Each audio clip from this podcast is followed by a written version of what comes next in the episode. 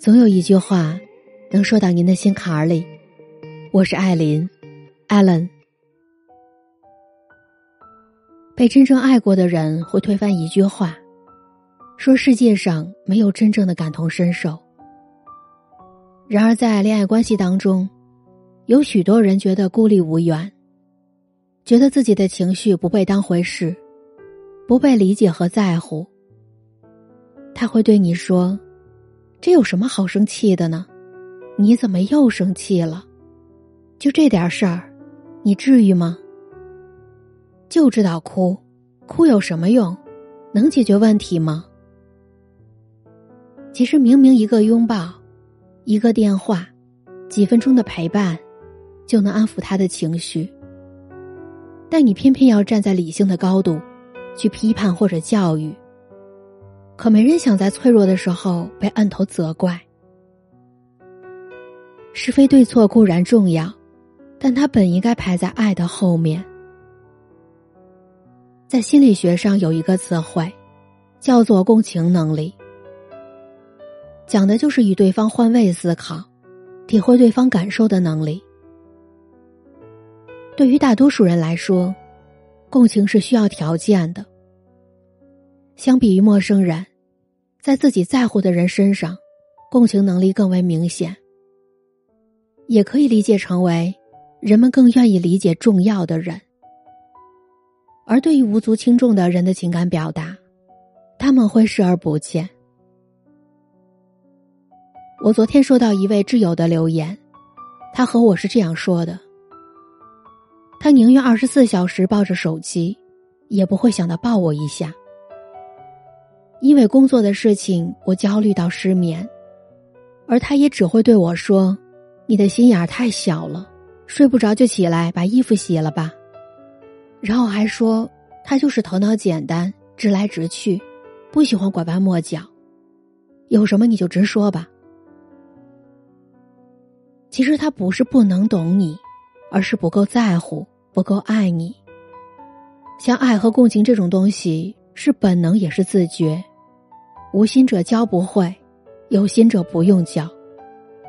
因为懂你多少，就是爱你多少。我记得在电影《怦然心动》里，朱莉喜欢爬到大树上，因为那里的视野更宽阔，而她也享受着属于自己的宁静。但有一天，那棵树要被砍掉，这时的朱莉惊慌失措，她赖在树上阻止他们。所有的人都无法理解，觉得这就是一场闹剧。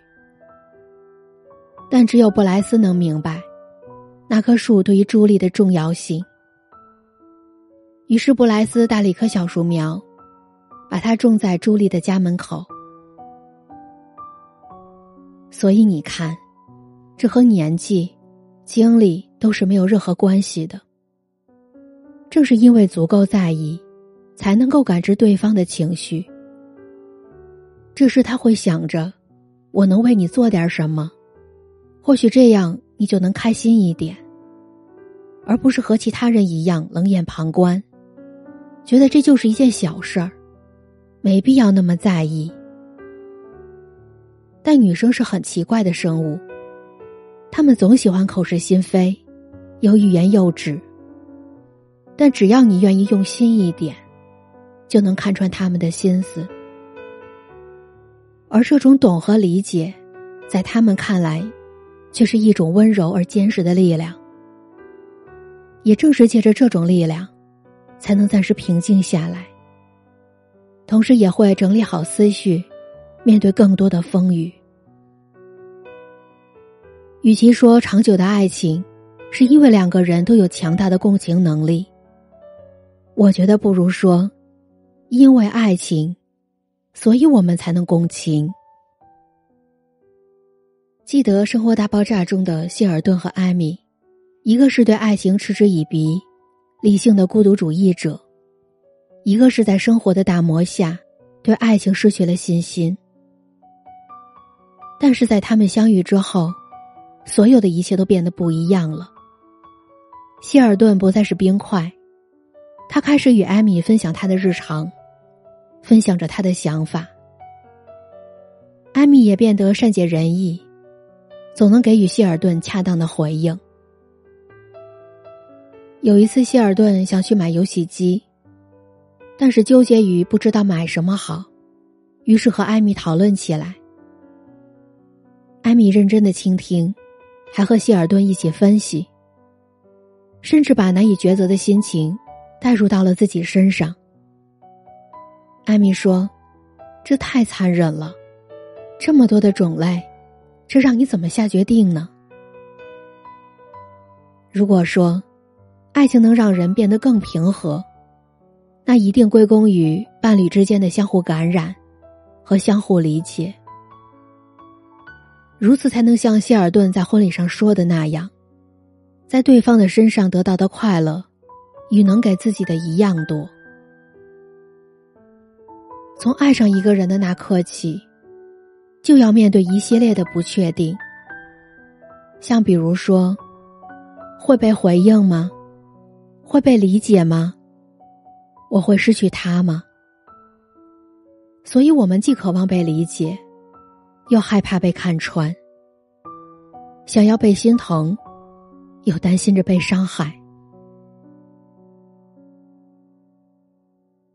在《罗密欧与朱丽叶》里，有一句话描述朱丽叶的心情，说她欲言又止，可是她的眼神已经道出了她的心事。所以，那些能看穿你的喜怒哀乐，还能把你妥善安置、细心保存的人，他们会回应你，会理解你，不会再让你担惊受怕。如果你的生命当中遇到了这样的人，你这时就会明白，这真是一件奇妙的感觉，就像你躲在黑暗的角落里。他提着一盏灯对你说：“嗨，我可以坐在你的旁边吗？”就像你边哭着，边把自己的心情缝缝补补。这时他走过来，递上了自己的真心。他对你讲：“亲爱的，拿去吧，别客气。”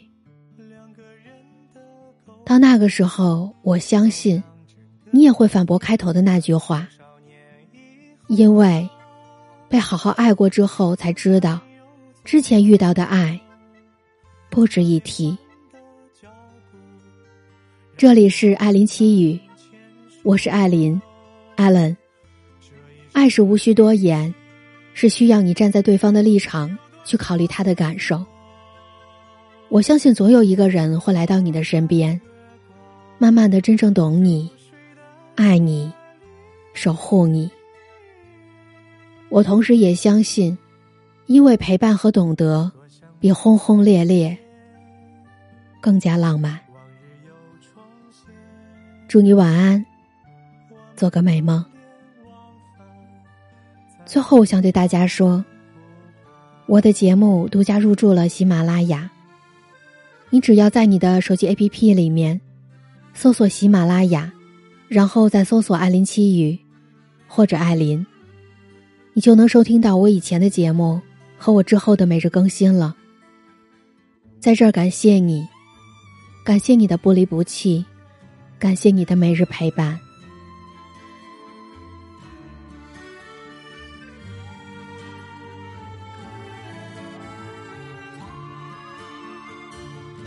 多少年以后往事随云走那纷飞的冰雪容不下那温柔。这一生一世这时间太少不够证明